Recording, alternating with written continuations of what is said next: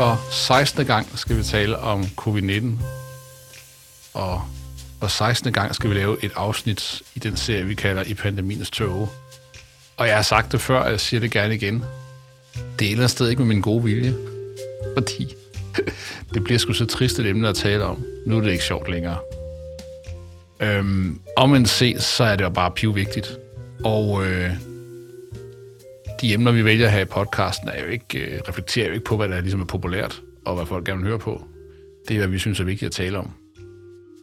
Og øh, vi bliver nok ved med at tale om covid-19 lige så længe, at den påvirker vores liv. Så er det sagt. Mellem os, så, og det kan vi godt indrømme, så kalder vi de her afsnit for øh, Statler and Waldorf-afsnittene, fordi det ender lidt som to gamle mænd, der sidder på en balkon og, og brokker sig. Og øh, det er vi godt bevidste over om. Så vi vil prøve at få nogle nye pointer ind, og måske også bløde lidt op på øh, diskussionen, og jeg vil gerne personligt påtage mig at prøve at repræsentere nogle af de synspunkter, der måske ikke lige er vores, men, øh, men mange andre menneskers. Øhm, så det bliver lidt et forsøg. Men lad os starte med at kigge lidt tilbage, fordi nu er det trods alt et stykke tid siden, vi sidst har snakket om pandemi covid-19, og der er sket helt afsindelig mange ting. Gode ting, dårlige ting siden da. Øhm, og så øh, tager vi den ligesom hen imod og kigge frem øh, senere i, øh, i episoden her. Så øh, Thomas, hvor står vi pt. covid-19-wise? Ja, vi må jo sige, at øh, det er jo komisk, hvis det ikke var så tragisk, at øh, vi er ja, sådan en, en 20 måneder inde i en pandemi i vores øh, moderne, oplyste, højteknologiske verden, har vi endnu ikke formået at finde ud af at få taget os sammen til at øh, løse et problem, jo som på det biologiske niveau nærmest er så banalt, at altså, det gør ondt at tænke over det. Ikke? Det er et virkelig banalt problem, rent øh, biologisk. Øh, det, det er en ekstrem øh, enkel biologisk organisme, kan man nærmest ikke engang kalde det. Øh, spørgsmålet bliver jo diskuteret, er, det en, er virus overhovedet en form for liv? Øh, men vi står stadigvæk i den her verden, hvor vi skulle vide så meget og kunne gøre så meget, og så lader vi den her øh, ting styre os, i stedet for det er os, der styrer den. Og det er virkelig den undren, som jo også øh, ligger under hele, hele vores i pandemiens tog til. Øh, og det er jo så også øh, et tidspunkt her 20 måneder inden, hvor vi kan undre os over, at i pandemiens tog som titel egentlig stadigvæk øh, giver mening. Fordi der er jo egentlig stadigvæk tog.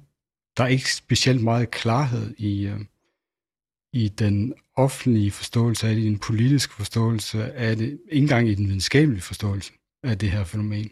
Og det er jo virkelig interessant. Så det er ud fra det, at vi prøver at give os selv øh, den øh, udfordring i vores Statler Waldorf episode her, med faktisk at prøve at udvikle nogle nye pointer.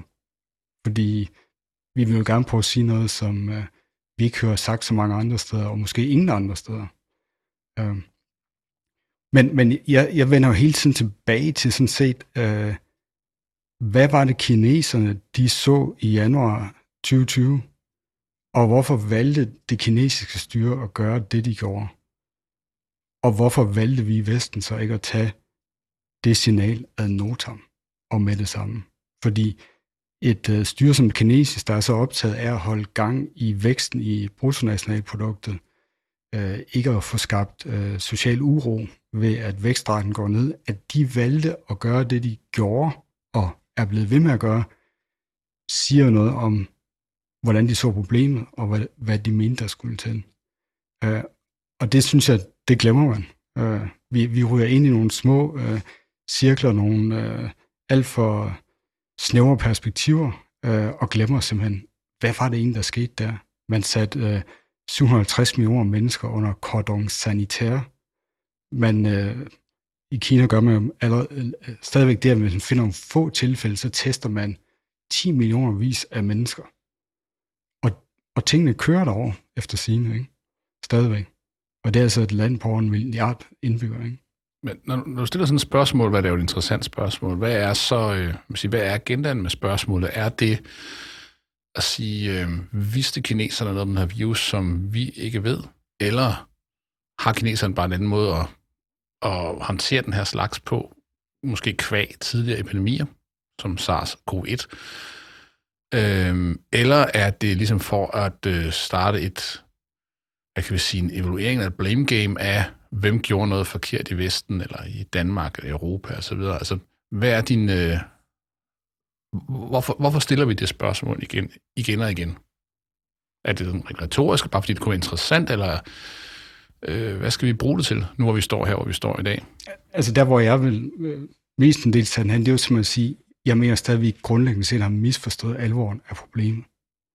Og at kineserne, med alle de fejl, de begik op til, hvad der skete i januar, og de lader til at være mange, og mange af dem er et produkt af deres øh, øh, totalitære system.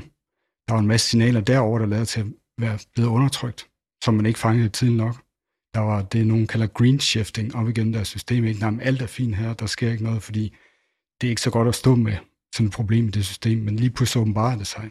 Det de jo så gjorde, det var, at så var de så stand til at anerkende alvoren af problemet, og, og hvad, hvad kunne det så have af langtidskonsekvenser. Øh, og det er det, jeg mener, at det var det signal, som, som vi ikke formåede at, at tage alvorligt nok. Fordi de sendte os signal om, at det her det er en alvorlig sygdom. Det er en form for smitte, som øh, man skal slå hårdt ned over for hurtigt, for at kunne komme videre. Og det forstod vi simpelthen ikke, og det har man stadigvæk ikke forstået i Vesten. Og det, det er jo så derfor, at, øh, at pandemien stadigvæk kører. Det er derfor, at den her totalt latterlige virus, den stadigvæk øh, får lov til at husere, og stadigvæk får lov til at sætte dagsordenen. Der var så nogle få enkelte, kan man sige, vestlig orienterede lande, øh, New Zealand og Australien især, der så tog signalet alvorligt, og, og gjorde nogle af de samme ting, øh, som man har gjort i Asien, men måske netop den der mere vestlige øh, måde at krydre det på, så det passer bedre ind i, i demokratisk samfund. Mm. Ja, det er den her zero-covid-strategi, som vi jo har nævnt før.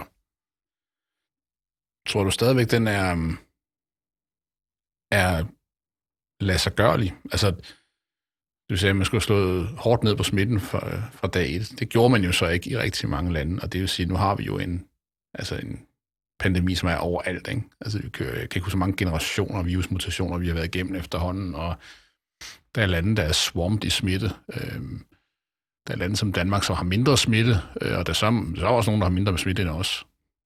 Og øh, øh, er vi ikke længst for længst forbi? Altså er det ikke, er det ikke, er det ikke en, lidt en teoretisk snak, altså det her med, kunne man, kunne man have dæmmet op for smitten øh, for alvor? Er vi ikke for længst forbi det der, og ude i en ny virkelighed, hvor, hvor øh, vi, vi bare må indse, at øh, øh, SARS-CoV-2 er overalt. Og, øh, og, og, og vaccinen er det, der står mellem os og, øh, og alvorlig sygdom. Ja, det mærkelige ved det, det er jo, at det er sådan blevet en selvopfyldende profeti, fordi der er jo mange ja, forskere og sundhedsfolk, der sagde her i Vesten tidligt, at, at jamen, det er jo sådan, det kommer til at ende. Og selvfølgelig, hvis, det, hvis man siger, at det er sådan, det kommer til at ende, så gør man heller ikke det, der skal til, for det ikke kommer til at ende sådan. Sagen er jo, at øh, vi jo sådan set går efter eliminering øh, på andre sygdomme. Altså vi bryder os jo ikke om, selvom der er vaccination af, af børn, øh, bryder vi os ikke om, at der er udbrud af mæslinger i øh, daginstitutioner og skoler. Så, så der, der gør vi jo noget. Vi skrider ind. Vi prøver at eliminere det. Vi prøver at begrænse det til lokale udbrud. Og det er jo så også nok vigtigt at forstå, at, øh, at det er sådan set det, eliminering betyder. Det betyder, at øh, der jo ikke kan forekomme udbrud men at man sørger for altid at gøre dem så lokale som muligt, så man kan holde hele øh, områder, hele lande, hele øh, kontinenter fri, men der stadigvæk forekommer udbrud nogle steder. Det kan der gøre, ligesom med, med branden. Altså, vi har et brandvæsen, øh, og vi har alle mulige lovgivning om, øh, om brandsikkerhed, og vi prøver at sikre vores hus osv., men der er brand en gang imellem, men der er meget færre brænde nu, end der var for 100 år siden. Øh, så vi har heller ikke valgt at leve med branden, og det er jo en metafor, som vi har brugt tidligere, og som, som vi har taget til os fra Jan Bayam, som er den grad også er en fortaler for, for Zero Covid eller grønzone strategien. Så jeg mener ikke, det er umuligt, men jeg, men jeg synes, at, øh, at måske skulle vi parkere det spørgsmål lidt til senere, hvor vi kigger fremad. Øh, fordi det, det handler jo om, især hvordan kan vi så implementere det? Jeg ser det som implementeringsspørgsmål. Det er et spørgsmål om, hvordan omsætter vi principperne til en øh, brugbar implementering, der fungerer i den lokale kontekst. Øh, men for lige at springe tilbage til det med oprindelsen, så har der jo også været en del øh, røre omkring det her i løbet af sommeren, altså oprindelseshypoteserne, og også øh, WHO's undersøgelsesgruppes øh, rapporter, og der har været en, af de danske medlemmer af gruppen, øh, Embarek, som, øh, som havde ret opsigtsvækkende øh, interview med TV2 her for et par uger siden, øh, hvor han jo simpelthen siger, at, at han må virkelig forhandle hårdt med kineserne for at få lov til at bringe det, man kalder laboratorielækage-hypotesen i spil. Øh, og han kunne godt se, at der, der kunne måske godt være nogle, øh, nogle indikationer, at der kunne være noget omkring de her laboratorier. Øhm, og jeg synes, det, er lidt, det har været interessant at opleve, hvordan at der er nogen, der har, øh, især på Twitter også, meget, slået meget hårdt på den laboratoriehypotese. Og, og jeg har jo også altid synes, at vi kan ikke udelukke den. Den har helt klart været, øh, den, den skulle helt klart holde til spil. Øh, jeg tror, det der, det der sker på sociale medier, det er jo, at folk forveksler den der, synes jeg, temmelig konspiratoriske idé om, at man bevidst har designet den her virus for at lukke den ud, for at, at øh, gøre verden til et træt sted. Øh, den har jeg svært ved at se ske. Øh, men man forveksler den med, det, at sådan nogle uheld jo kan ske. At de her ting kan slippe ud via en smittet medarbejder eller noget andet, ikke? Smittet forsøgsdyr, eller hvad, hvad har vi?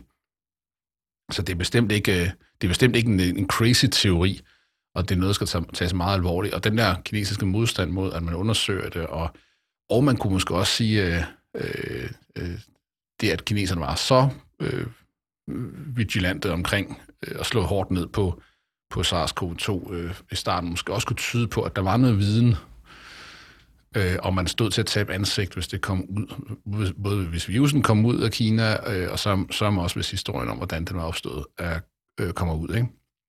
Så det er slet ikke usandsynligt, det synes jeg ikke. Øhm, øh, så kan man sige, det ændrer ikke så meget med, hvor vi står nu, øh, medmindre at man kan fremskaffe noget viden, når man bekæmper skidtet, øh, som vi ikke har i forvejen. Øh, det tvivler jeg på. på. Vi kender den her virus ud og ind, ikke? Øhm, det er jo ikke... Det er jo ikke det er, det er rigtigt, at den her virus har par taget os med bukserne nede, men det er jo ikke, fordi virusen er kompleks. Øh, den, den er, det er måske noget den, det mest gennemstuderede virus til dato efterhånden. Øh, det, der er komplekst, det er vores samfund. Det er menneskerne, der er komplekse. Det er det, der gør det her svært. Ikke? Det, er, det er den kompleksitet, som nu findes, når en hel masse mennesker bor i et samfund, og, og i demokratiet, og i politik, og økonomi, og i geopolitik, og international økonomi, og hvad har vi? Øh, det er der kompleksiteten kommer. Hvis det kun var os mod virus, så var det ikke noget problem. Nej, lige en, en pointe om, omkring det med laboratorielækagehypotesen. Øh, jeg synes, det er interessant, hvordan folk så, øh, kan man sige, nærmest gifter sig med sådan en forklaring, og så øh, promoverer den, uden egentlig at have sådan førstehånds øh, data eller vidnesbyrd på det. Og, og der vil jeg nok bare anbefale, og det er i hvert fald min egen ting, det er at sige, jamen, prøv at lære at holde her flere øh, konkurrerende hypoteser i spil samtidig. Fordi hvis man ikke har noget at binde dem ned i virkeligheden med, øh, så er der ingen grund til at, øh, at prøve at, øh, at, kan man sige, promovere en så hårdt og sige, at det er sådan, fordi problemet er, hvis man, at det så ikke viser sig at præcis er sådan, så står man også øh, med bukser ned på en anden måde. Men så derfor i forhold til de forskellige hypoteser, så er det at sige, at det, det er vigtigt, at de alle sammen så bliver holdt i spil, selvom øh, og, og netop fordi vi ikke har nok øh, data eller beviser til at, at vælge en af dem. Og det var, så vidt jeg har forstået, også Embareks øh, rationale bag simpelthen at sørge for at bare få den, den her hypotese skrevet ind i det dokument, der blev lavet. For ellers så kineserne, de ville slet ikke have den nævnt.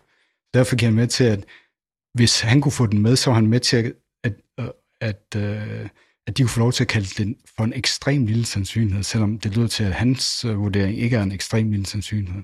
Og jeg tror, som du siger også, at, at, at det har overhovedet ikke noget med noget, en, en, øh, laboratoriefremstillet virus at gøre. Det her, det ender med igen at være noget totalt latterligt banal, øh, måske hvis der er en procesfejl, procedurefejl, nogen, der ved et mm. uheld er kommet til at gøre et eller andet.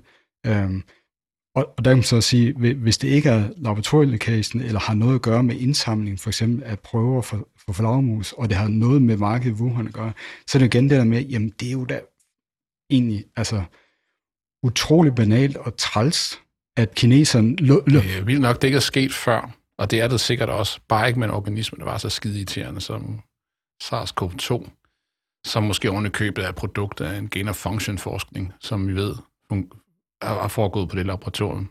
Øh, er det ikke klasse 3 laboratorium, i nærmest øh, centralt i Wuhan, øh, der ligesom er i fokuspunktet for det her. Ja, så kan man sige, det, det med markedet, altså vildmarkedet, det der er totalt banalt og træls omkring det, det er, at man jo allerede vidste, det var et problem. Kineserne egentlig, så vidt jeg ved, formelt havde forbudt dem, men man lod det foregå alligevel, og det var en branche mm. med, så vidt jeg husker, 30 millioner ansatte, eller sådan noget, der handler om opdræt af de her mm. vilde dyr, og så de her markeder.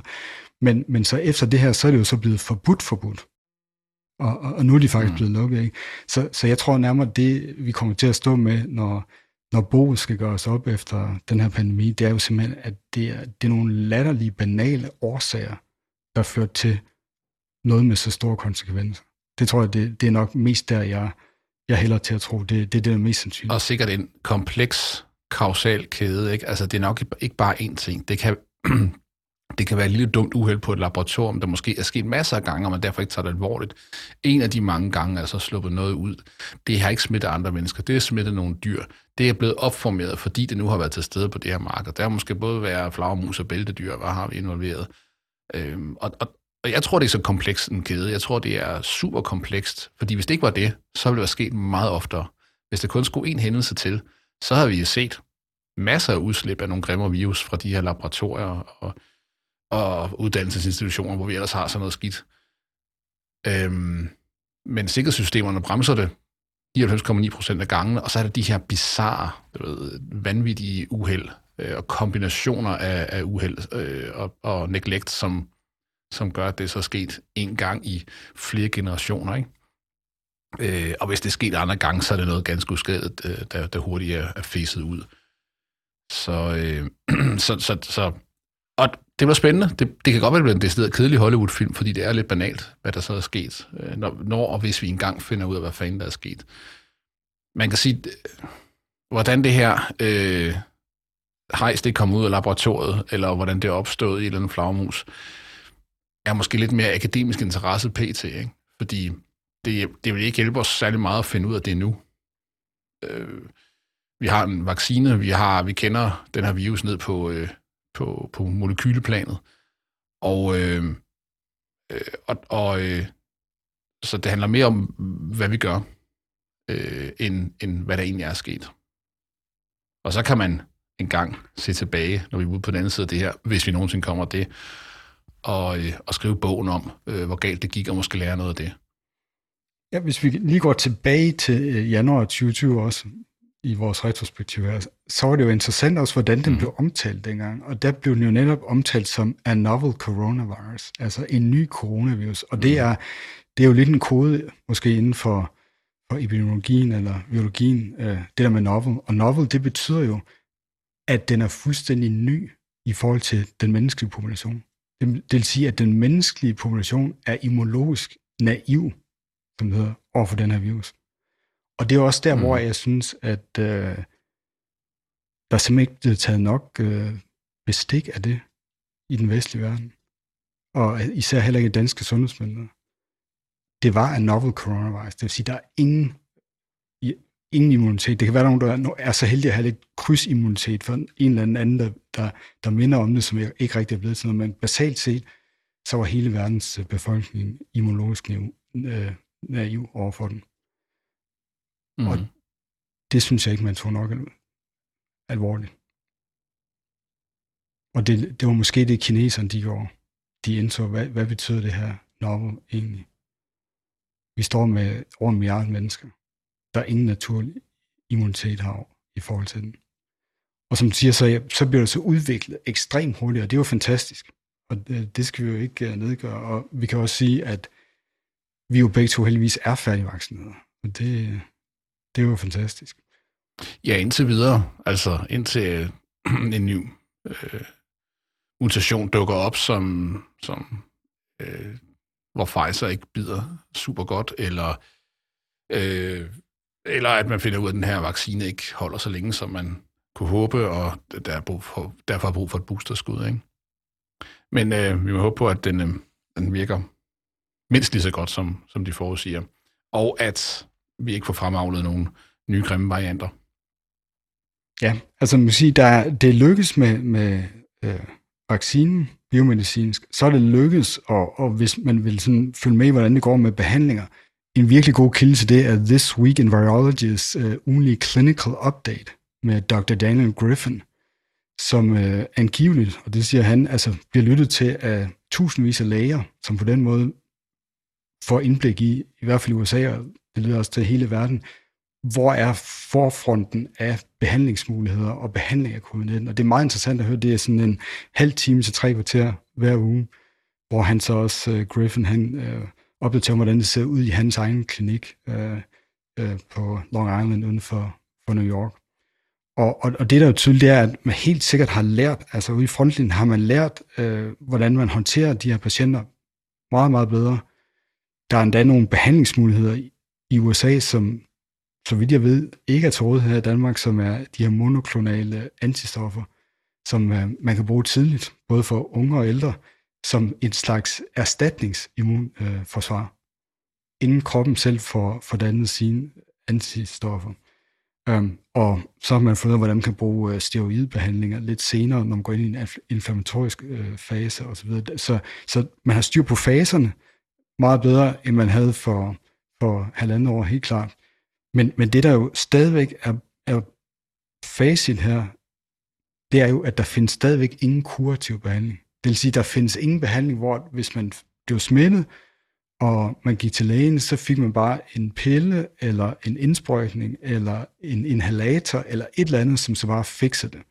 Og det synes jeg også, øh, vi skal have med, når vi overvejer den danske strategi. Øh, det kan godt være, der står en, en varm, øh, intensiv seng klar til dig, men der er stadigvæk ikke nogen kurativ behandling, og de her forløb forløber stadigvæk med stor usikkerhed. De kan gå i mange mm. retninger, og det er jo klart... Det er et lotteri, ja. Ja, mm. det er også noget, der fremgår af det, som, uh, som Daniel Griffin han rapporterer direkte fra hans klinikker. Altså, der, der er nogle af de her ting, hvor vores uh, idéer om sådan de umiddelbare lineære sammenhæng, uh, proportionalitet, kunne man også kalde det, de simpelthen bryder sammen. Altså, mm. øh, der er ikke øh, den der direkte sammenhæng mellem, hvor gammel du er, hvor øh, alvorligt det bliver. Øh, der er ingen sammenhæng, vi sig også i forhold til senfølger, med hvor alvorlig var din øh, akutte øh, tilfælde af covid-19, og hvor alvorlig bliver din senfølger. Den er også brudt, og det, man kan sige, det er virkelig noget af det, der fucker med alle vores idéer om, hvordan man skal prøve at styre sådan ting. Og det er tydeligt, mm. at det, mm. det går igen både inden for biomedicin, men jo så altså virkelig udpræget grad også inden for det politiske forståelse af, hvad vi har med. Altså, det er nogle mekanismer, som man jo kender fra andre øh, virusinfektioner. Senfølgerne er også set før. Øhm, øh, og jeg tror, at altså, nogle af de ting her, fordi det er så massivt, og vi har så mange, der bliver syge af det, og, og det sker jo hele kloden, øh, så er der nogle af de mekanismer, som vi sådan ligesom får øjnene op for igen. Nogle mekanismer, vi måske har vendet os til, når det handler om influenza og, og andre øh, virus. Øh, Øh, men, men nu begynder vi at kigge på det. Jeg tror, vi kommer til at lære meget om for eksempel senfølger efter influenzainfektioner, øh, træthedssyndrom osv., øh, som man måske får bedre has på, øh, på grund af covid-19, ikke? af læringer fra det her. Fordi lige nu er der bare mange øh, penge heldige at forske covid-19 med god grund. Øh, men, men det er jo de der, som siger, ikke proportionelle eller ikke lineære øh, mekanismer ved den her med mange virusinfektioner, men ikke mindst ved SARS-CoV-2, er jo også det, der gør det så super svært at have en øh, civil debat omkring det, fordi vi vil så gerne lave de her lineære kausale narrativer. Og her kan vi jo henvise til, et, til en tidligere episode om kausalitet. vi, vil gerne, vi vil gerne fortælle om, hvorfor at, at det er de gamle, der dør, eller øh, øh, folk med, med følgesygdom, eller, øh, eller en komorbiditet, som som, som bliver syge og, og dør af det her, fordi det passer ind i den narrativ, men det viser sig jo så, at sådan forholder det sig ikke helt. Det er, selvfølgelig er der et eller andet form for, for korrelans øh, mellem alder og, og dødelighed, for eksempel covid-19, men ikke den grad, som vi ligesom gerne vil have, fordi det var meget nemmere at sige, ikke? Hvis, jeg, hvis jeg er rask og ikke har diabetes og øh, er min bedste alder, jamen så øh, bliver jeg ikke hårdt ramt. Men, men sådan er det bare ikke. Øhm, det kan godt være, at der ligger nogle underliggende mekanismer, men det kræver måske bare nogle års forskning at finde ud af, hvad i alverden det så er. Øh, man vil gå og tale om blodtype. At nogle blodtyper bliver hårdere ramt end andre. Øhm, I don't know. Men det, det bliver interessant at følge med i. Og se, om, om, om det er en kausalitet. Om det, det kan bare være den vanvittige kompleks. Ikke? Det kan også være, at det er rent øh, happy-go-lucky. Og en ting, som vi jo før har nævnt, som man glemmer, den mængde af virus, man bliver udsat for øh, kvæg, eller jævnfør hele maskedebatten, altså virker masker virus, kan godt komme igennem en maske, selv en 95-maske holder ikke alt virus ude, hvis, hvis det er ligesom i ren form. Det er korrekt, men hvis der holder noget af det ude, så bliver man bare mindre syg, og har en bedre chance for at komme igennem øh, covid-19 øh, med et mildere forløb. Og det er den slags nuancer, man glemmer i, i debatten, øh, som bliver meget binær og meget øh, forsimplet, for at sige det mildt. Ikke? Og det er så der, hvor der jo helt klart stadigvæk er noget tåge. Og vi kunne egentlig også der øh, referere til tidligere afsnit om entropi. Man kan sige, i en, en vis forstand, så er, der stadig, er det stadigvæk ret entropisk her. Ikke? Altså, vi kan kun se øh, de her processer på et niveau, hvor det bliver meget probabilistisk det hele. Øh, vi har ikke øh, Maxwells dæmon for covid-19, der kan sidde helt præcis og kigge på hver enkelt og vide helt præcis, hvad det er for en, øh, en sygdomsbane, som den her person mm. kommer til at tage. Den viden har vi ikke. Så på den måde er det, er det, er det stadig højentropisk. Vi kan kun operere probabilistisk. Um, og det, øhm, det lader til at være svært, øh, når der er mm. de her altså, adskillige ikke på, på, på spil.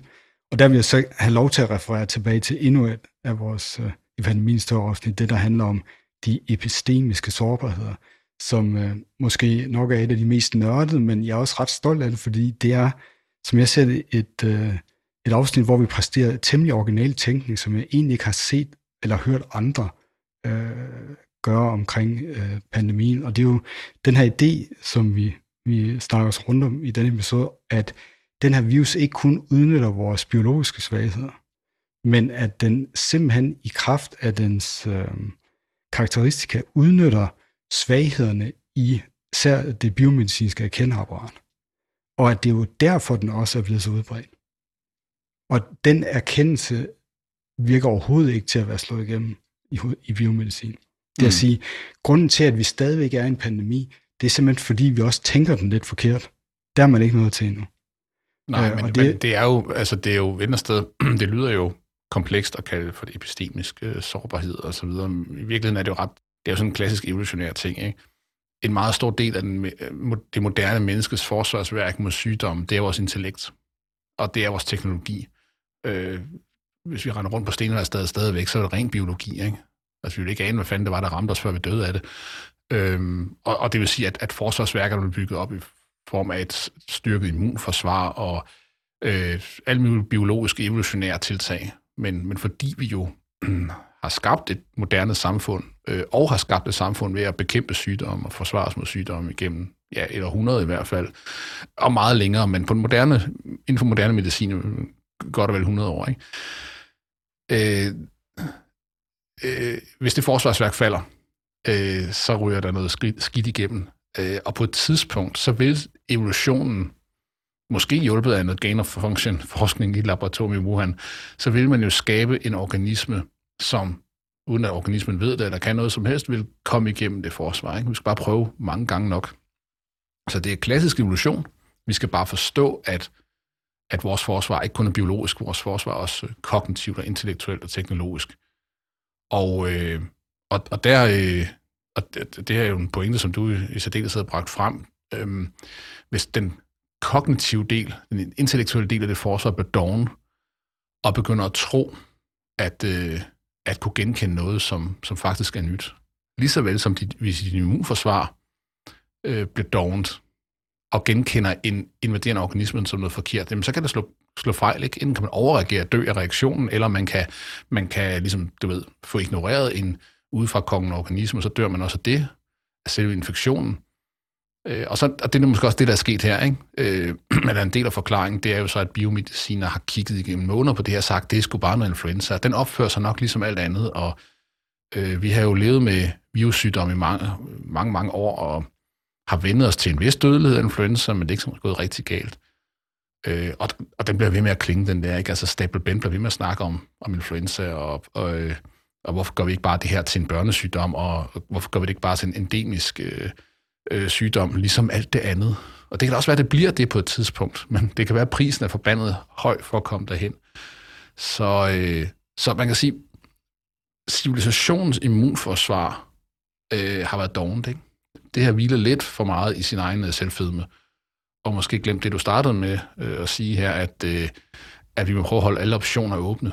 Det kunne jo godt være, at den næste virus, der dukker op, er pissehammerende farlig, og har nogle træk, som vi ikke kender. Det burde vi jo som intellektuelle individer, øh, vi burde kunne holde den mulighed åben. Modsat måske et immunsystem, som biologisk øh, præget, som måske har brug for en generation to for at lære, hvad der er farligt eller ikke farligt. Ikke? Jo, og det synes jeg, det spiller lidt ind i den måde, som øh, jeg simpelthen undrer mig over, at der, at der ikke fra både ja, videnskabelige, hvis videnskabelige sundhedsmyndigheder og politisk hold bliver tænkt over på det at sige, jamen, hvad er det for nogle dimensioner i det her problem, som, som, øh, som er vigtige, og hvordan det er struktureret. Og det var, det var sådan set det, jeg begyndte at kigge på der i, i februar sidste år, hvor at, at der, var, der var helt klart et eller andet på færre, og altså, så meget vidste jeg jo heller ikke om epidemiologi på det tidspunkt. Øh, jeg havde jo helt vist sig solid grundforståelse af ting omkring biologi og evolution. Men, men, øh, men det, var, det vil sige, hvad strukturerer det her problem? Og, og hvad, hvilke af de dimensioner vil det virkelig koste noget at tage fejl på? Øh, og det lærte jeg jo især også af, af det meget kort lille arbejdspapir, som uh, Joe Norman og uh, Jan Yam og Nassim Taleb de udgav i slutningen af januar, hvor de også sagde, at der er nogle dimensioner af det problem, hvis man tager fejl på dem, og tror, at det er mindre slemt, end det er, så kan det her ende med en øh, global pandemi. Og noget af det, de udpegede, det var jo det var sådan noget som asymptomatisk smitte.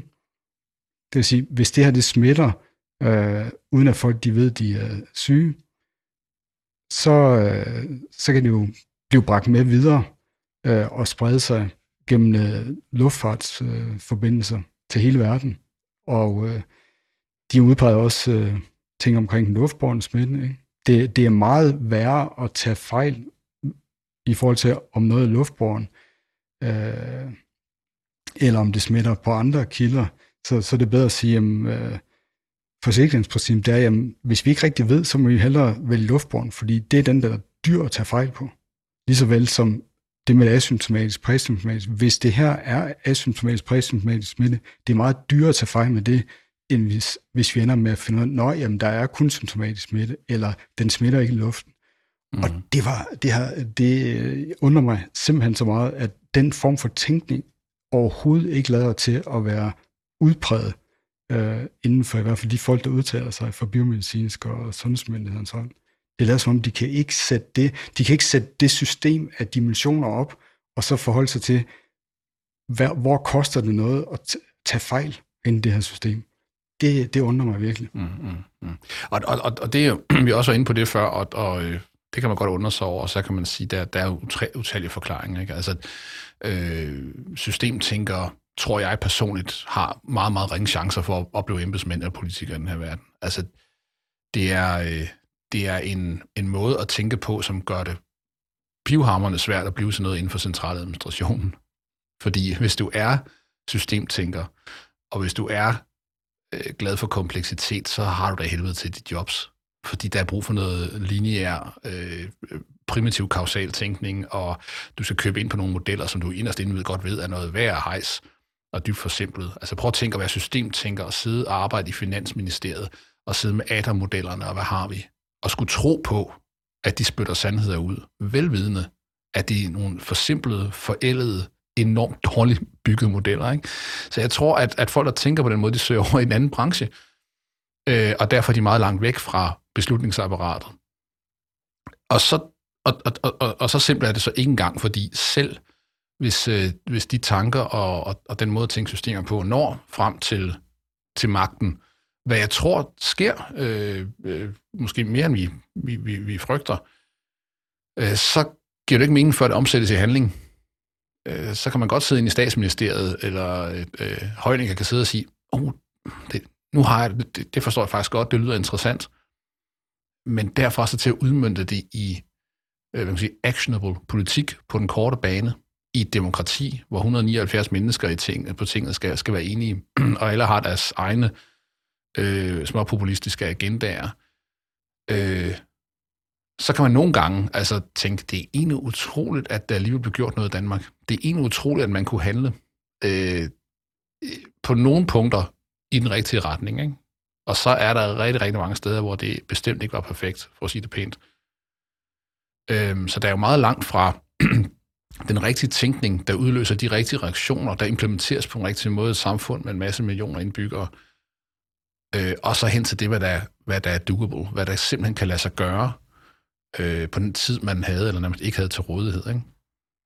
Øh, og, øh, og, og jeg tror også, de nuancer, den kompleksitet, den, den er måske endnu vigtigere end kompleksiteten i det rent biologiske. Øh, fordi det, det er, det er kompleksiteten i det samfundsmæssige, den måde, vi udøver magt på osv., og den måde, vi styrer et land på og demokrati på, der har meget større del af forklaring på, hvorfor vi er, hvor vi er i dag, end på, hvordan den her virus er skruet sammen.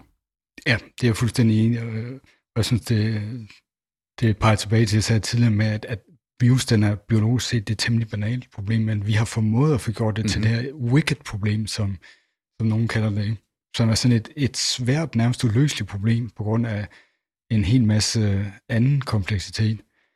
Hvis, uh, hvis jeg lige skulle bringe Nassim Taleb på banen igen, så er det jo ham, der er kendt for, for begrebet om de sorte svaner, Black Swan, mm-hmm. og i, i, i en af sine bøger, introducerer han også begrebet om mediocristan og extremistan. Og uh, mediocristan, det er sådan det, vi kender bedst. Det er det her lineære uh, land, hvor der er professionalitet øh, mellem øh, årsager og virkninger. Øh, men så har vi så det her extremistan. Og det er det der sted, som øh, nogen kender fra, øh, fra ja, digitale social media startups, altså hvor man lige pludselig øh, ser en eller anden form for eksponentiel vækst i brugere. Øh, det er også noget, som man måske kan se inden for øh, rigdom, øh, hvor vi har sådan nogle power laws, som det hedder. Ikke? Der er nogen, der er mange gange rigere end andre, og det er derfor, man taler om the 0.1% og the 1% og the 99%. Ikke? Der er sådan nogle distributioner, som er ekstremt skæve og har de her lange haler, øh, og tykke haler taler man også om. Og, og det har jo nok vist sig, at, at øh, meget af den tænkning, og det er en anden måde at sige det, nu har sagt på, som trives inden for politik og i embedsværket, det, er, det er, den hører til mediocristan. Ja, hvor man, man har sådan de her fristes til at sige. Uh, sådan uh, dagligdags lineære sammenhæng, men, mm. men vi, det vi har fået her, det er, at vi har fået en, en gæst eller en budbringer fra Extremistan, som spiller efter nogle helt andre regler, mm. øh, og som så øh, finder hullerne i, i vores mm. boldværk, mm. der, og, og så introducerer ekstremistan øh, dynamikker. Ja. Og det har vi ikke rigtig forstået endnu, i hvert fald ikke øh, Nej, nej, ikke, og, det, det er jo, men det, og det er så klart hvorfor. Altså et, et stabilt demokrati, som vi trods alt må sige, det danske demokrati er, har været i, i årtier, øh, det, det, er en, øh, det, er en, det er frugten af miljøkastand, ikke? et samfund, der altid skal være rustet til det mest ekstreme contingency, du overhovedet kan forestille dig inden for alt, hvad der kan ske. Øh, det vil jo være øh, Sparta. Ikke? Det vil jo være et samfund, der altid er, er klar til krig og klar til at forsvare sig og klar til at angribe. Og, øhm, og det er jo det fuldstændig modsatte af det samfund, vi faktisk ønsker os. Vi ønsker os et, et, et samfund i, i fred, uden store revolutioner, men vis stabilitet. Øhm, og vi brokker os tit over du ved, øh, ældre generationer, så også mange af vores politikers konserverende kvaliteter. Øh, men faktisk er det jo den her lidt konservative ting, der giver os et stabilt samfund, der er til at holde ud at leve i. Og så kommer der sådan noget skidt her. Øhm, og så kan vi sige, at det er for dårligt, at vores magthavere og deres rådgiver ikke var klar til den contingency. Og man set, de er jo, de er jo ligesom alle os andre, de er opvokset i det samme samfund, de er uddannet på de samme institutioner. Øh, hvorfor skulle de være så meget bedre til at se det, som de færreste kan se. Ikke? Øh, og så har vi jo selvfølgelig, du ved, nogle typisk militære enheder, som kan håndtere ting. Øh, de er trænet i at håndtere ting, som man ikke kender, øh, nye situationer. En fælles reference her kunne jo være Iron M. Banks øh, The Culture øh, science fiction serie, hvor man jo har den her enhed, øh, man kalder Special Circumstances, som er dem, der kan håndtere alt det, de andre ikke kan håndtere. Ikke? I et på mange måder øh, enormt laid back, smådoven samfund, der har man special circumstances, som er klar til hvad som helst for at håndtere contingencies. Øh, det er måske det, vi har brug for på en biomedicinsk scene. Ikke? Det, som vi alle troede, vi havde. Vi troede, vi havde sådan en USAM Read eller CDC fra Outbreak, der kunne håndtere en slags ting, der kunne opdage det, før at andre øh, så det. Det har vi ikke, og det, det har vi slet ikke i Danmark. Altså, vi er miljøkristan i den grad. På godt og ondt. Rigtig meget på godt, mener jeg. Ja, det der så undrer mig, det er jo, at vi havde jo ikke engang behov for at opdage det sådan i, i rå form, fordi der var andre, der opdagede det for os, og signalerne kom væltende imod os. Og alligevel, her 20 måneder inden, så sidder vi stadigvæk med nogle problemer, hvor at du og jeg jo nok har det sådan, jamen hvis vi da bare kunne indse det, eller sundhedsmyndigheden ville indse det her, og nu nævner jeg snart en ting, at du har sikkert gættet, hvad den er, og det er jo den luftbårne smitte. Hvis man bare ville indse det, og forstå problemet, ja. bare det ene karakteristikon ved, ved fænomenet, så kunne vi jo netop gøre noget, som er totalt øh, mediocre og lineært og dagligdags, og, men, men, mm. men, men det er man ikke klar til, og det er så der, hvor jeg, jeg har prøvet at udvikle en, en lille ny pointe her, og, omkring det med aerosolsmitten, øh, som vi jo også har lavet en, en hel episode om. Vi har faktisk lavet to episoder om det. En øh, sidste, øh, nej, forrige sommer, skal jeg sige, sommeren 2020, og så lavede, har vi lavet en her i, i forsommeren i år også.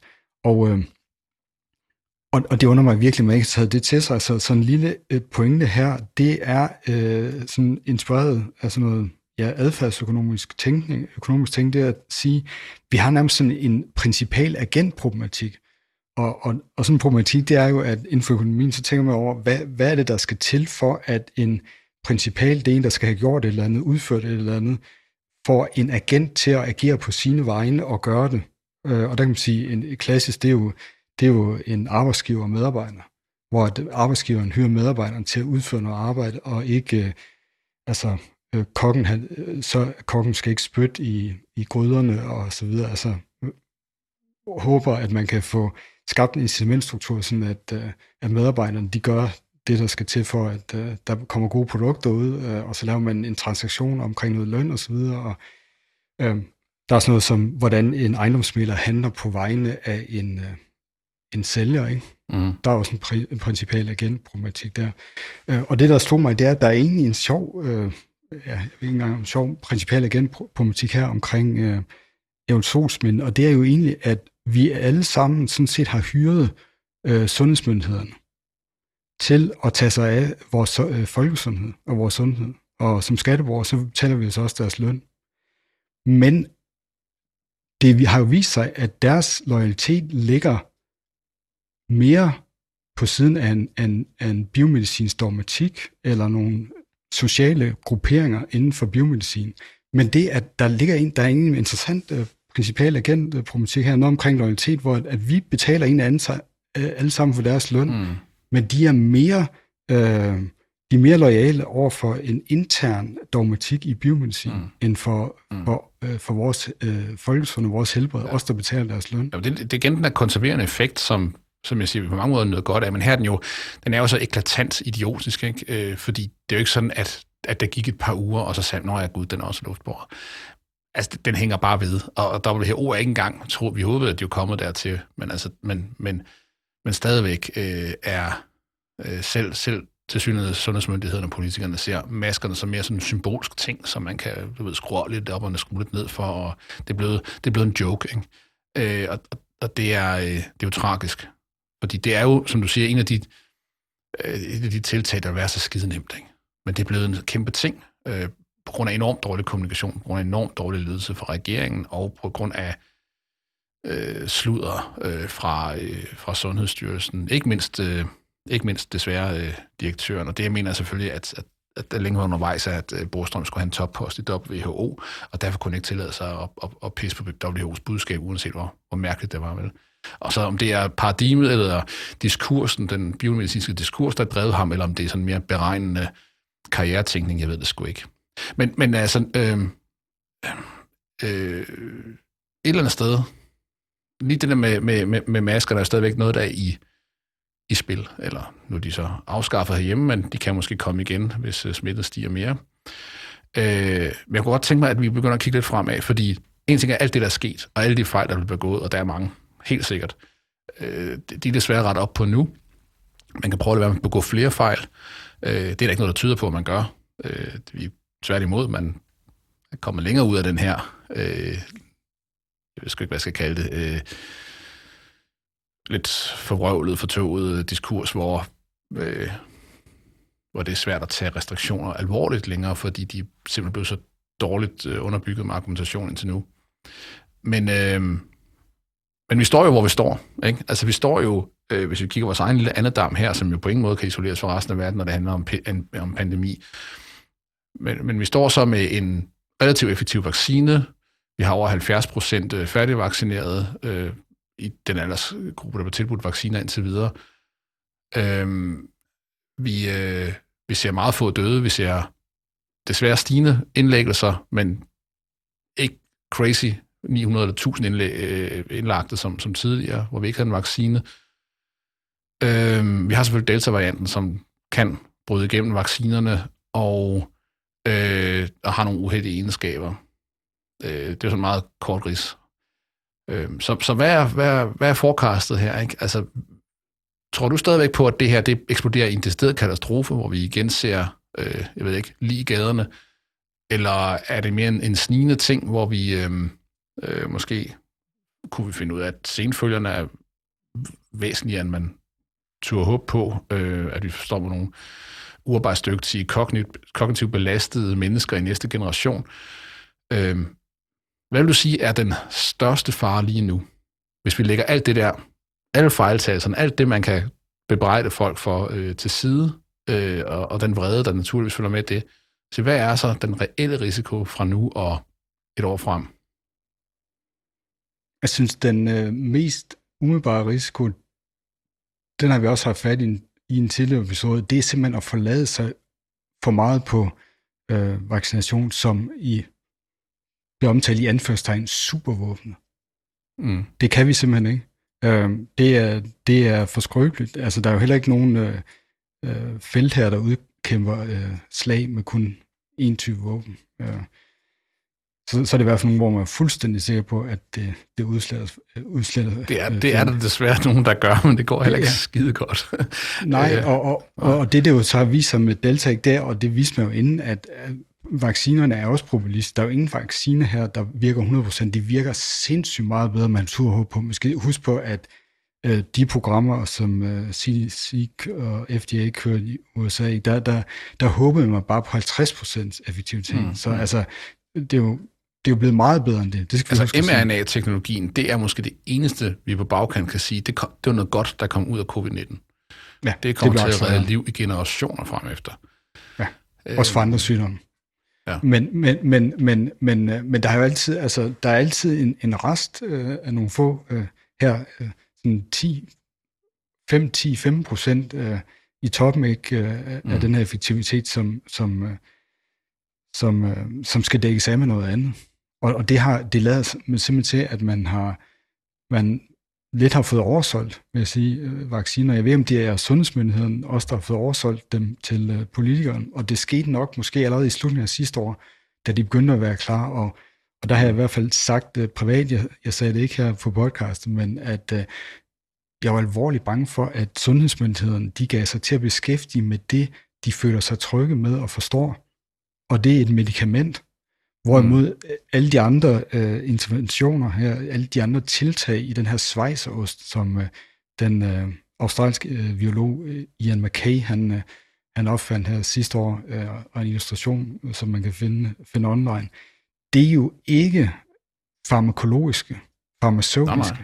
interventioner. Men det, er jo, det er jo klart, at deres, de, deres mekanismer er jo, er jo bygget til at fragte øh, farma, øh, altså farmaprodukter fra øh, innovation så ud til ud gennem en, en value chain ud til brugerne. Ikke? Det, det er noget, man forstår. Øh, det, som en sundhedsmyndighed ikke kan, det er jo at, at gå ind og påbyde masker. Altså, det kræver jo lovgivning. Det kræver jo en regering, øh, der enten handler via dekret, eller kan skabe en meget, meget hurtigt øh, flertal i befolkningen. Ikke? Eller i, i tinget selvfølgelig. Øhm, så, så, så et eller andet sted, og det er jo ikke en undskyldning, det er bare en forklaring på at sige, at der er bare nogle ting, der ligger til højre benet for Sundhedsstyrelsen og, og øh, Medicinalvarestyrelsen, og nogle ting, der bestemt ikke gør. Ja, men jeg tror faktisk, at den stikker lidt dybere, og hvis vi nu skal blive sådan diskursanalytisk, og det gør vi jo i blandt Hvorfor ikke? gør så meget andet. Så, ja, så hvis man, hvis man skulle kigge på det, så altså sådan en klassisk uh, diskursanalyse, så, så kigger man også gerne på, hvad er ligesom andetheden, hvad det bliver skilt ud fra sådan et diskurs, og bliver gjort til det andet, til det eksotiske, til, til, til, uh, til det, vi har sørget ved at håndtere. Og der er det sådan interessant, at uh, at på engelsk, så hedder alle de andre tiltag end, end i medicin og vaccine, de hedder NPIs, Non-Pharmaceutical Interventions. Mm. Og det er jo en... De, de definerer ved neg- negationen af pharmaceutical. Ja. ja. Og, og, og det fortæller man bare også, at, at, at jamen, det betyder, at det er den ting, som vi ikke rigtig ved, hvordan vi skal håndtere. Fordi man har ikke ja. en positiv definition på det. Og derfor så, så var min analyse der i, i slutningen af sidste år, ej shit, de her vacciner, det er fantastisk, de kommer så hurtigt, men jeg er bare bange for, at de så øh, gør, at man, man fra sundhedsmyndighedens hold og øh, fra biomedicins hold søger tilflugt i det, man føler sig mm. tryg ved. Mm. Og så glemmer man at blive ved med at gøre alt det andet og slå på, at det også skal gøres. Og det, mm. det er det, jeg synes, der er sket. Og, og vi talte jo også om i vores øh, forrige, øh, herfor hvor vi står, at øh, jeg vil jo ikke give en, sådan kan man sige, kvantitativ øh, prognose, men det jeg sagde dengang også, altså lidt bange for, at man kommer til at løbe øh, foran for sig selv, og så øh, tro, at man, man øh, er noget længere med de vacciner, end man er, og så begynder man at afskaffe øh, alle de andre tiltag. Og det er selvfølgelig, hvor jeg lige vil indskyde, når vi nu taler diskurs, jeg er lidt skuffet over, at man ikke er bedre til newspeak, end at man i stedet for at tale om restriktioner, kalder det for eksempel tiltag eller modstands, øh, modforanstaltninger.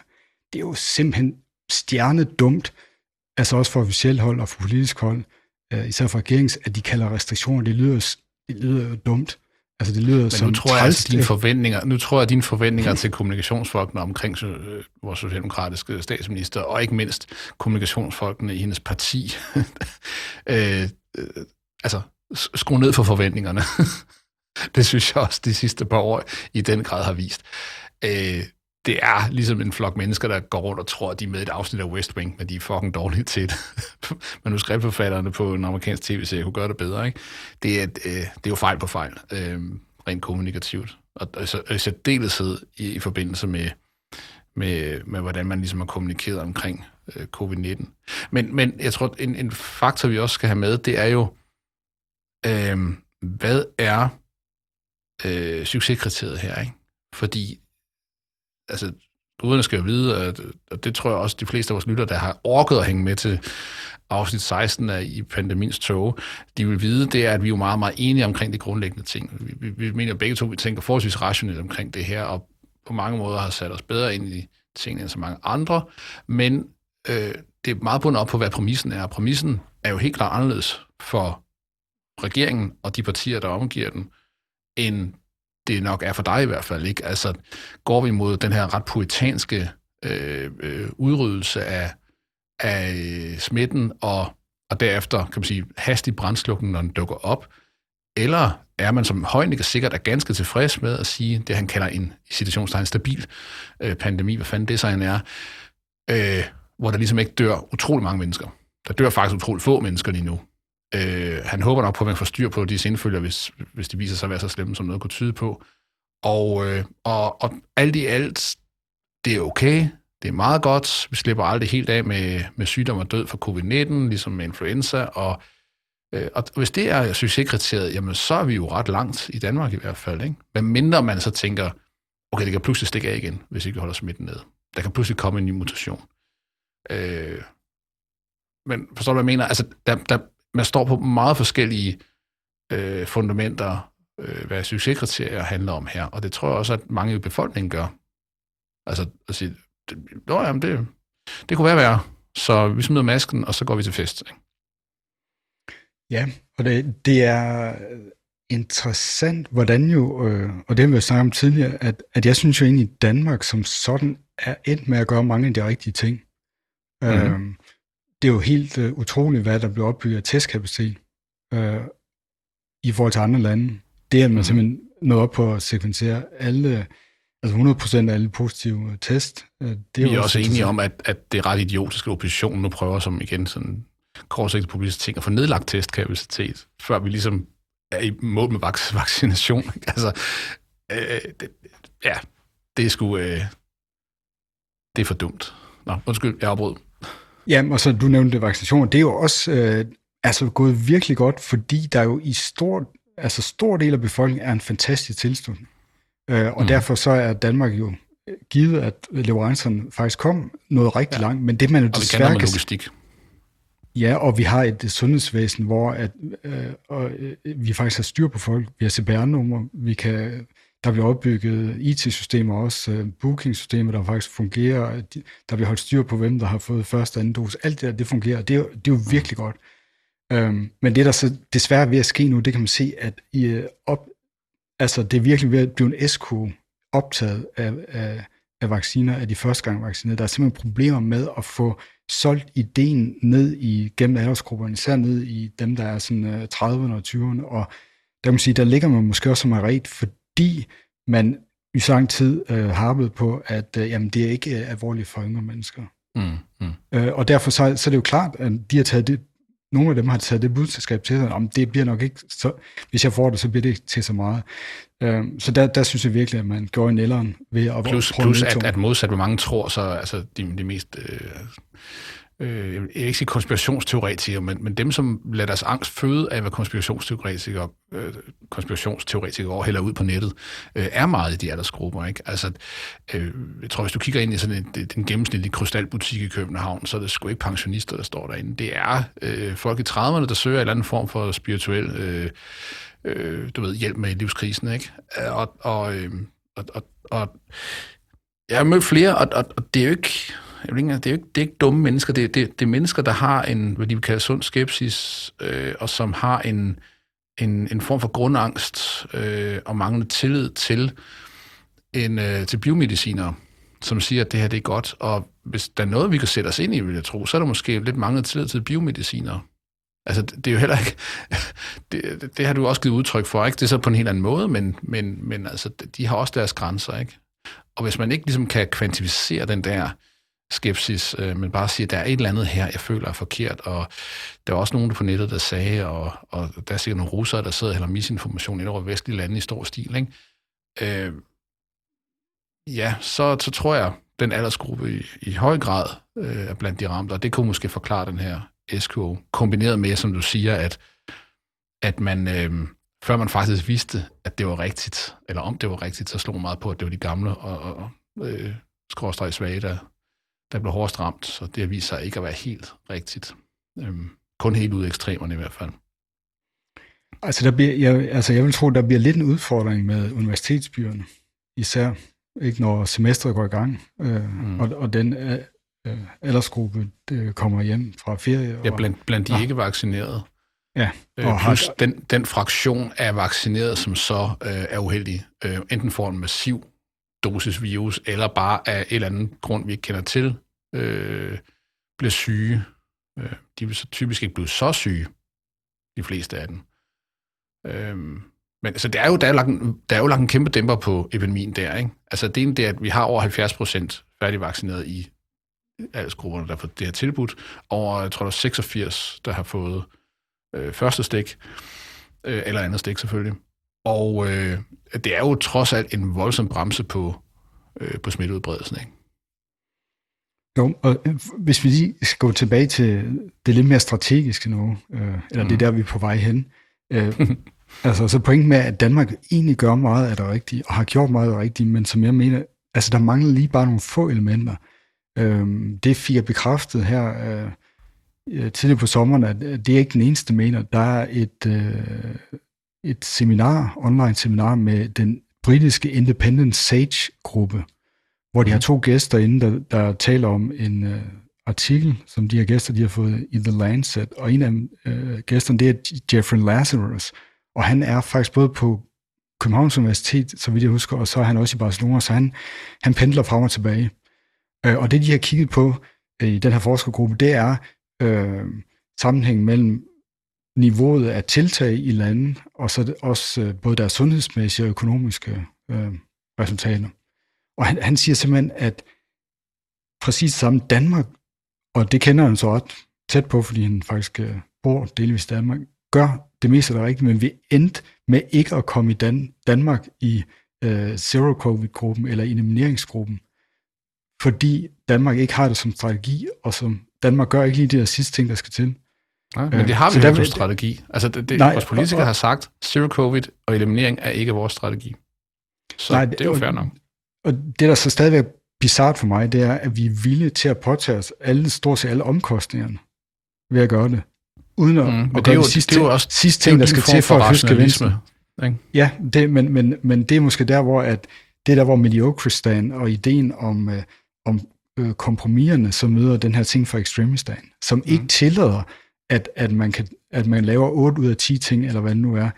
Jo, jo, den jo, jo, jo, det gør den, så, hvis, hvis du er klar til at betale prisen for at tillade det. Og det, det der, er, øh, der, ligger, der ligger sgu en hel episode bare i det, fordi øh, øh, det, at, at, at den her virus og den her pandemi er helt klart ekstremistan ting, ikke? Øh, men vi insisterer på, i det demokrati, vi er i, ikke at blive ekstreme. Vi insisterer på, at at selvom omkostningerne er høje, både i form af menneskeliv og måske nogle senfølger, og i særdeleshed i form af økonomi, selvom det viser ikke, at vi bliver, vi bliver ikke så hårdt ramt, som man havde frygtet, øh, så, så, øh, så siger vi, at vi vil bekæmpe det ekstreme med det, øh, det gennemsnitlige, med det middelmodige. Fordi det, det er, det, det, det, den værdi betyder faktisk bare utrolig meget for vores samfund. Og hvis, og hvis vi lader os forvandle til Sparta, for at trække det lidt hårdt op, ikke? Øhm, så er der nogen, der vil mene, at vi har betalt en højere pris, end det, det koster i kroner og øre, og, og de menneskeliv, vi så øh, offrer. Øh, det, og det er, jo en, det er jo i den sidste ende ideologisk. Altså, jeg tror, det er meget svært at argumentere rationelt, medmindre man er enig om præmissen, medmindre man er enig om succeskriteriet og målbilledet på det her. Og det er vi jo ikke. Der er jo rigtig mange mennesker, der er klar til at betale den omkostning for at bibeholde øh, den normalitet, de føler, vi stadigvæk har. Det vil jeg faktisk også udfordre, øh, i den forstand, at, at Lazarus og medforfatterne, de viser i den artikel også, at lande, der er gået efter øh, zero covid eller eliminering, som for eksempel New Zealand, de har jo oplevet færre dage med restriktioner, skal vi nu kalde det det, her øh, med den valens, øh, end, end vi har her. Jo, men det er jo sådan en anden form for restriktion. Altså, når Melbourne lukker ned i syv dage, det er jo ikke bare det at skulle tage masker på i... Altså, så, så er det fucking lukket ned. Ikke? Og, og, og, og det vil jo for mange være en meget større omvæltning end den lange, det lange seje træk med at, at tage masker på og, og så videre og så videre. Jeg vil igen øh, fremføre, de syv nordiske kommuner demonstrerede i øh, oktober og november sidste år, at der kunne laves eliminering på dansk og endda på nordisk, og det fungerede. Ja, men vi kunne ikke opretholde den. Jamen, det var fordi, de kommuner fik jo ikke lov til at bevare deres grønne zoner. Altså, sådan en kommune som Jørgen, den kunne have levet uden, øh, den kunne leve som en grønzone siden første i første i år, med fuld intern økonomisk aktivitet, alle ja, intern økonomisk aktivitet, men, men der er jo trods alt nogle sammenhænge ud af en af kommunerne, som har været svære med mindre, at selvfølgelig, som vi også har beskrevet før i Green Zone-episoden, øh, grønzone-episoden, at, at man kunne øh, disciplineret udvide den her grønne zone. Ikke? Men altså, min pointe er sådan set også øh, bare, at man har truffet nogle politiske beslutninger øh, på godt og ondt, ikke? Øh, ud fra nogle præmisser, øh, som er anderledes end dem, øh, du og til dels også jeg øh, måske vil foretrække. Og, og, og, og de, de beslutninger er ikke altid rationelle, fordi som du også siger, altså hvis du, hvis du vil mødegå noget ekstremt, så skal du være klar til, til i citationstegn ekstreme øh, forhold. Ikke? Altså, og det betyder ikke, at vi skal du ved, behøver ikke lave en diktaturstat og politistat, som nogen siger, for at imødegå noget ekstremt. Men der har alligevel været nogle afvejninger af, hvornår noget blev for ekstremt i forhold til, hvad man forventer af, af Danmark. Jeg tror, det siger jeg bare, det har også spillet en rolle. Det er ikke kun øh, langsomt opfattende mennesker i Sundhedsstyrelsen. Det er ikke kun, øh, hvad kan man sige, øh, epistemiske udfordringer. Det er ikke kun det sted fejltagelser. Det er ikke kun et øh, WHO, som er enormt tungt i røven. Det er også noget, som måske minder mere om nogle bevidste beslutninger om, hvad man mener, man kan i, i Danmark, og hvad man ikke kan øh, politisk set, øh, og hvad man ideologisk set føler rigtigt og ikke føler rigtigt. Og der synes jeg, at vi lige skal have en, øh, en spiller på banen, en aktør, øh, som jeg synes har gjort det usigeligt ringe i den her pandemi, og det er, den, det er de danske medier. Ja. Stort set over en bred kamp. Fordi det er de danske medier, der er med til at skabe... det ved jeg ikke, men, men, men, men det du taler om, det er jo ligesom, at, at for politik, der har man jo også en, en slags øh, øh, epistemologi, man, man prøver at finde ud af, hvad mener den her befolkning. Og jeg mener simpelthen, at øh, de danske medier har skævredet, hvad der egentlig mm. har, har, har været på færre i befolkningen, og hvilken opbakning der har været til, at der, kom, der blev styr på det her. Og hvis vi skal fremhæve noget meget interessant forskning, så er det jo det, som øh, kommer ud af HOPE-projektet på Aarhus Universitet, og Michael Bang Petersen er rigtig god til at tweete om det også. Og der har man jo kunne se på deres, øh, deres øh, rundspørger, at øh, der har været enorm opbakning til, til, at der har været tiltag. Der har også været en ret stor procent af de adspurgte sådan i løbet af, af deres runder, som, som egentlig gerne vil have flere tiltag, end dem, som blev taget fra, skal vi sige, landspolitisk mm. hold. Så det, jeg, det, jeg mener er sket, det er simpelthen, at medierne har valgt en bestemt, øh, en bestemt vinkel, en bestemt framing, øh, som simpelthen har, har undertrykt i virkeligheden et stort tavs flertals øh, ret fornuftige syn på, på problematikken. Og i stedet for, så har det, det har faktisk afsløret, at øh, Christiansborg ligger under for nogle øh, temmelig højtråbende mindretal og så særinteresser. Og det er jo så interessant, at det er blevet afsløret ja, af, af pandemien. Men, men der, det, det, det, det er sgu ikke afsløret af pandemien. Det er vist jo udmærket godt i forvejen. Altså problemet er jo, at, at danske medier, og, og nu skal vi ikke skære alle journalister over en kamp, men vi har en virkelig ringe journalistisk uddannelse i Danmark. Ikke? Altså det er, det er en håndværksuddannelse, der, der, der, der simpelthen bare ikke går særligt dybt øh, med, med andet end mekanismerne inden for journalistik. Øh, og, og hvis man vil, virkelig ville have øh, kan man sige, benhård, kritisk journalistik omkring covid-19, så skulle man jo læse uh, The Economist, man skulle læse Guardian, man skulle læse Spiegel. Øh, øh, øh altså, Danske Dagblad har, og der er vi fuldstændig enige, har i den grad øh, sensationaliseret øh, det her i helvede til. Ikke? Øhm, og så hjælper det jo heller ikke, at, at, at en presse, vi har. Ikke? En hvilken som helst oppositionspolitiker kan tage røret og ringe til en journalist og, og få en artikel øh, øh, i, ikke? Øh, eller vedkommendes kommunikationsmedarbejder nærmere, som har læst sammen med journalisten. Ikke?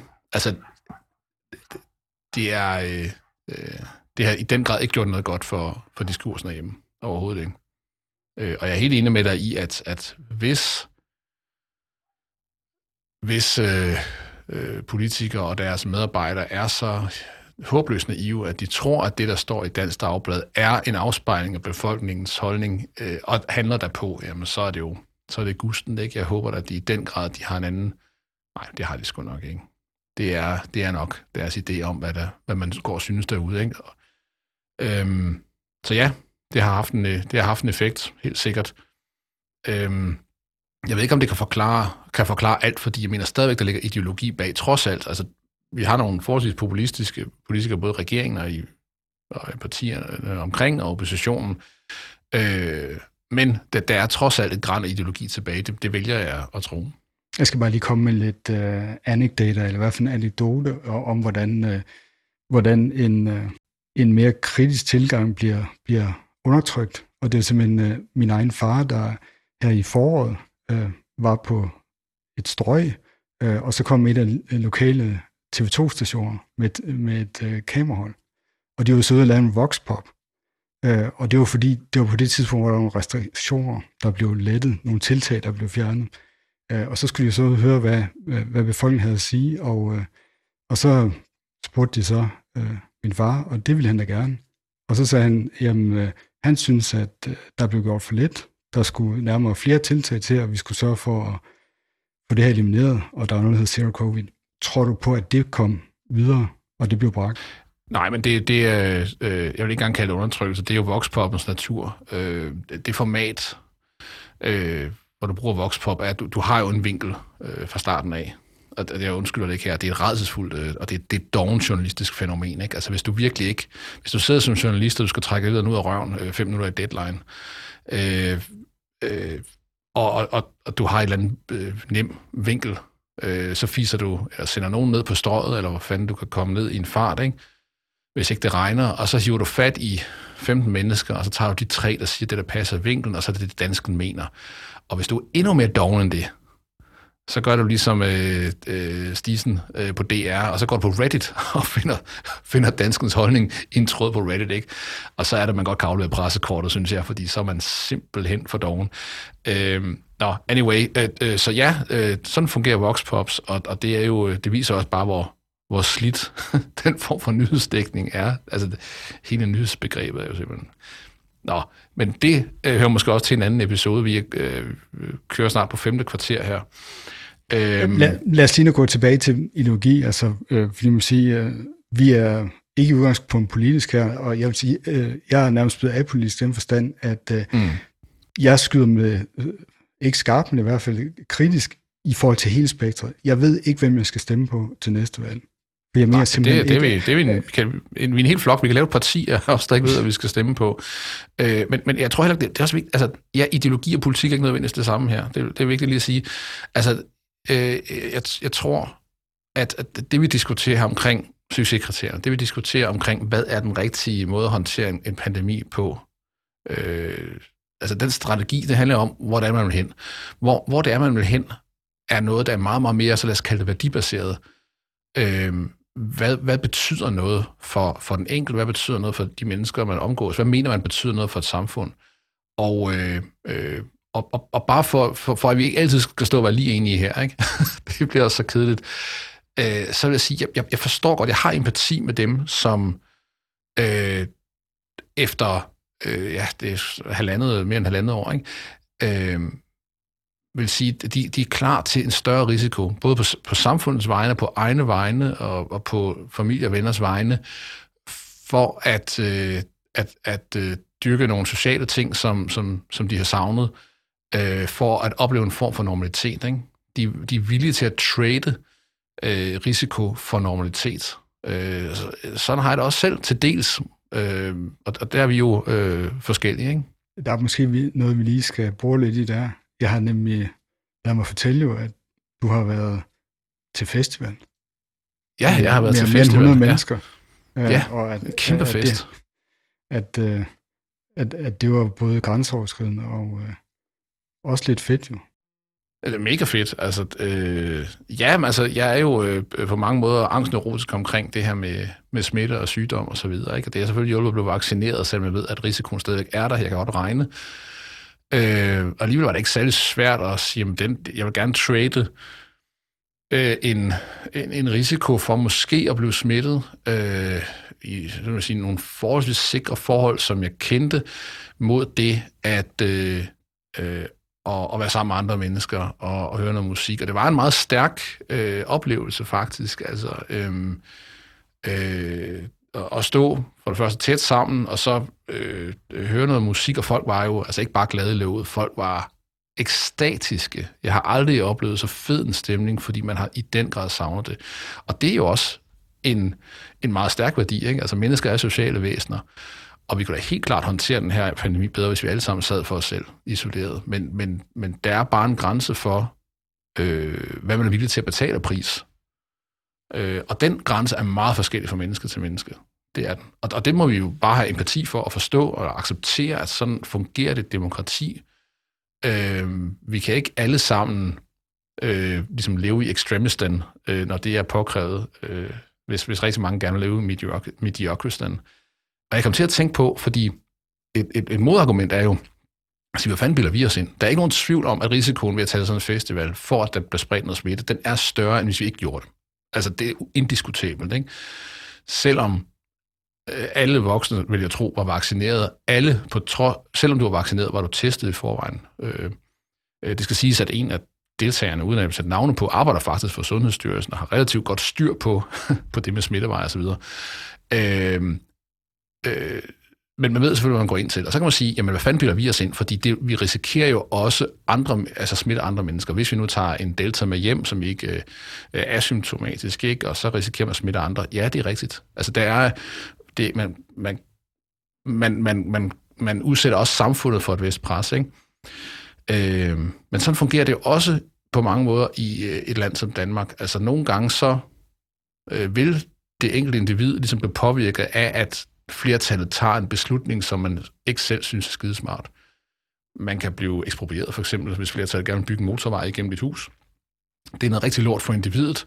Flertallet har valgt, at en motorvej er en god idé, selvom den måske ikke engang er det, og det er dumt, og den er ikke grøn, og vi har ikke brug for mere trafik. Stupid beslutning, men det er den, og der ligger en lov, øh, lov, en lov om det. Ikke? Og lidt det samme som den, jeg synes, lidt stupid beslutning, at man skruer ned for maskebrugen, længe før vi ligesom er på den gode side af det her. Øh, idioti. Det går ud over mig. Jeg, jeg er vred over, at jeg risikerer mere smitte, men jeg må også acceptere, at det er en politisk beslutning, øh, som et flertal af en mærkelig grund finder god. Ikke? Øh, så, så ja, det er ikke super enkelt, men ja, det, ja jeg var til festival. ja, så altså, jeg vil hele tiden vende tilbage til, ja, altså, selvfølgelig der bliver eksproprieret, der bliver truffet andre øh, beslutninger, som påvirker folk, men her leger vi med ilden i form af en eksponentiel dynamik, og det er nok det, man mm. ikke rigtig har forstået. Øhm, noget, der så også bekymrer mig, når vi skal kigge frem her, og nu, nu taler om, hvem der er vaccineret, det er jo, at, at børn under 12 jo ikke er vaccineret.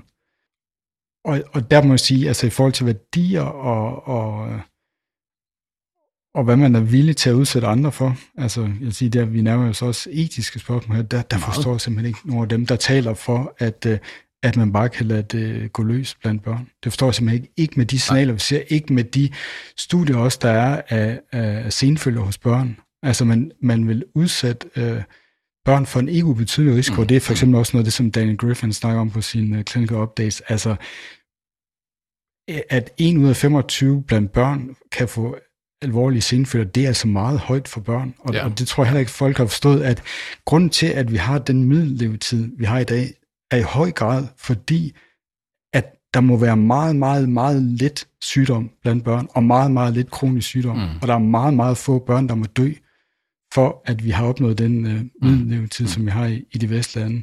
Øhm, og, det skal man sige, det er jo sådan, sådan kvantitativt måde at se på, men der er simpelthen også det moralske. Altså, men, men vi kan slet, øh, vi kan slet, at, vi kan slet ikke komme op og skændes, vi kan slet komme op og skændes om det, og, og, og, og det er også der, jeg havde en, en debat på Twitter her, med, som jeg fandt lidt absurd, fordi vi ved, at, at, øh, at senfølger blandt børn, øh, altså de mest konservative tal, de mest optimistiske tal, øh, de siger omkring 1% vil opleve øh, senfølger øh, efter 8 uger. Øh, før 8 uger er det væsentligt flere, for 5 uger er det, eller ved 5 uger er det væsentligt flere.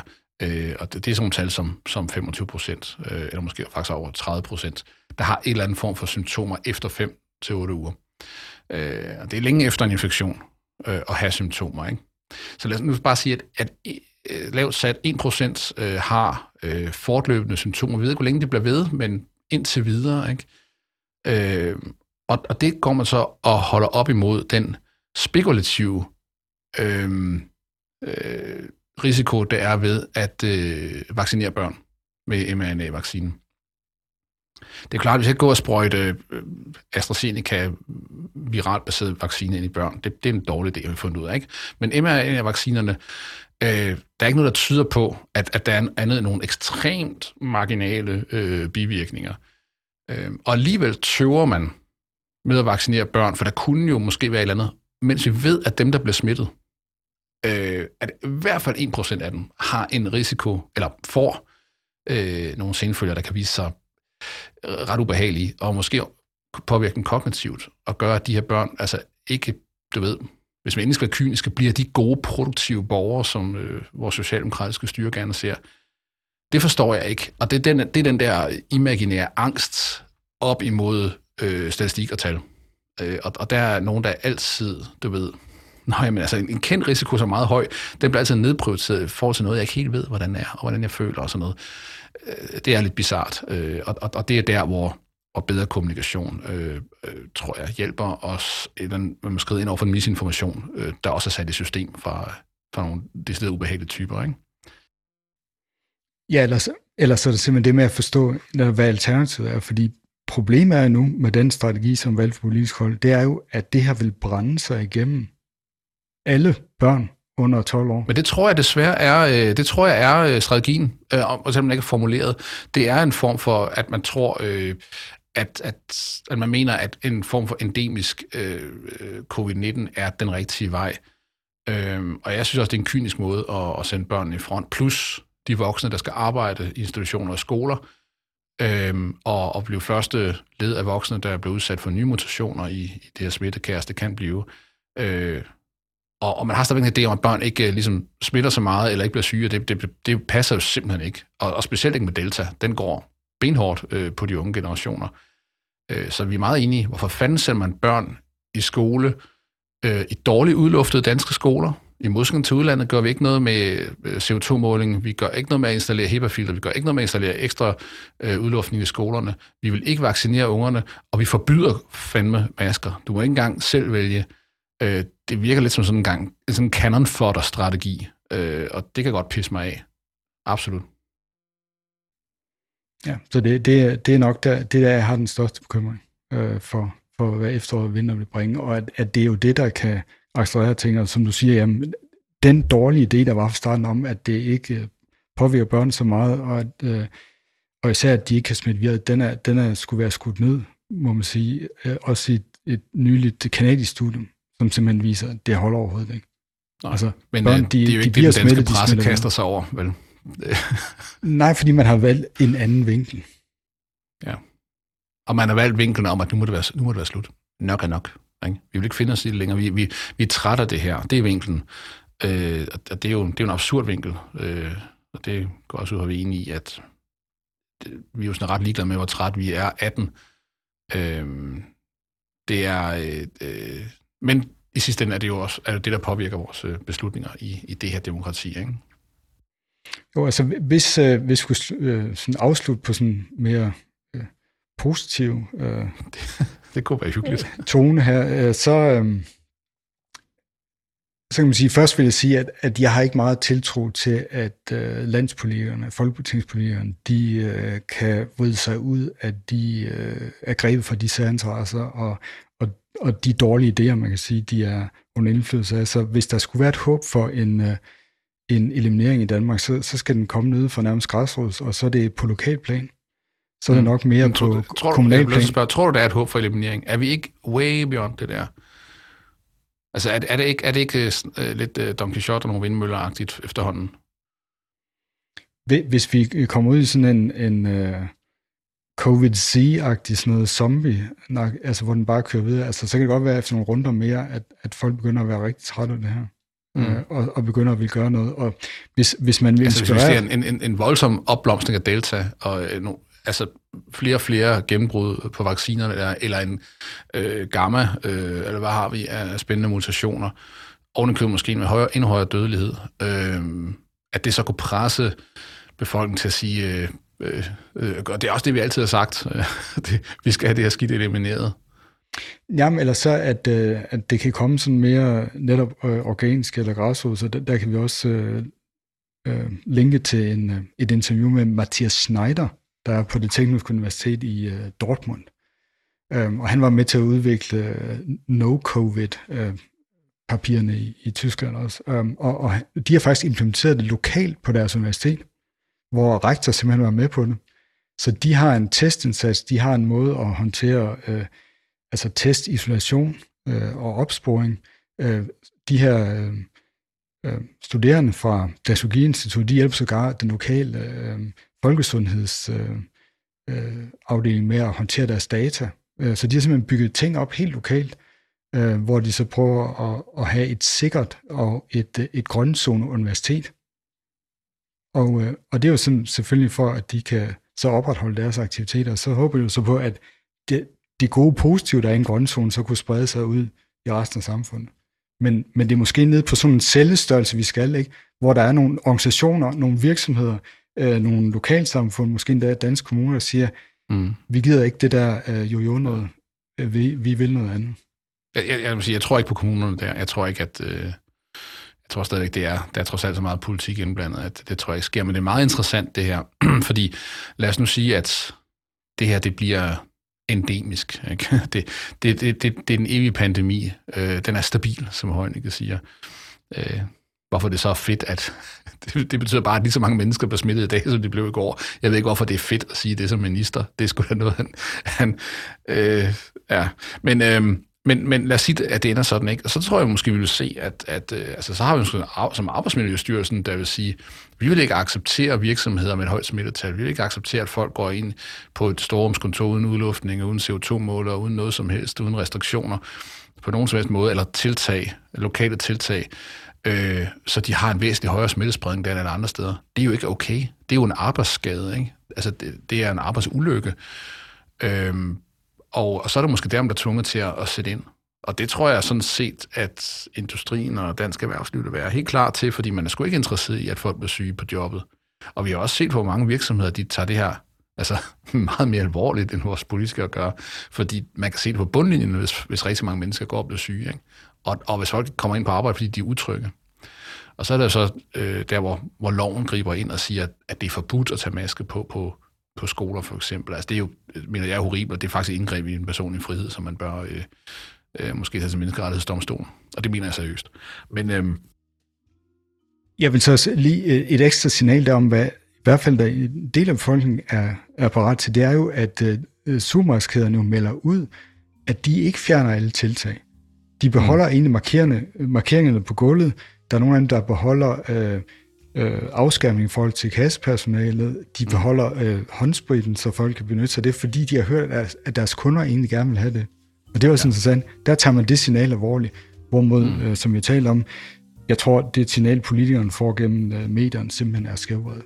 Det er biased. Og det tror jeg, du er ret i. Og jeg tror, vi skal lade den ligge der, indtil vi en gang skal lave i pandemiens tog 17. Jeg håber, at det bliver unødvendigt, men jeg er bange for, at øh, vi nok øh, bliver nødt til det. Og jeg synes, at vi fik øh, kravlet helt op på balkongen og ind i lotion. Stadler Moldov Moldorf er, lever stadig. Ældre og bredere end nogensinde.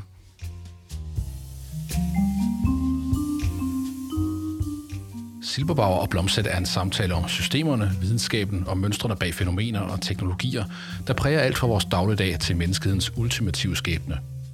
Har du kommentarer eller spørgsmål til episoden, du lige har hørt, så find os på Twitter på snabelag silberblom eller på facebook.com slash silberblom. Begge steder poster vi kilder og andet indhold, som er relevant i forbindelse med vores episoder. Coverart deler vi på Instagram, ligeledes på snabelag silberblom. Og hvis du kan lide det her podcast, så vil vi blive lykkelige for stjerner på Apple Podcast, eller hvis du blot deler podcastet med dine venner. Tak fordi du lytter med.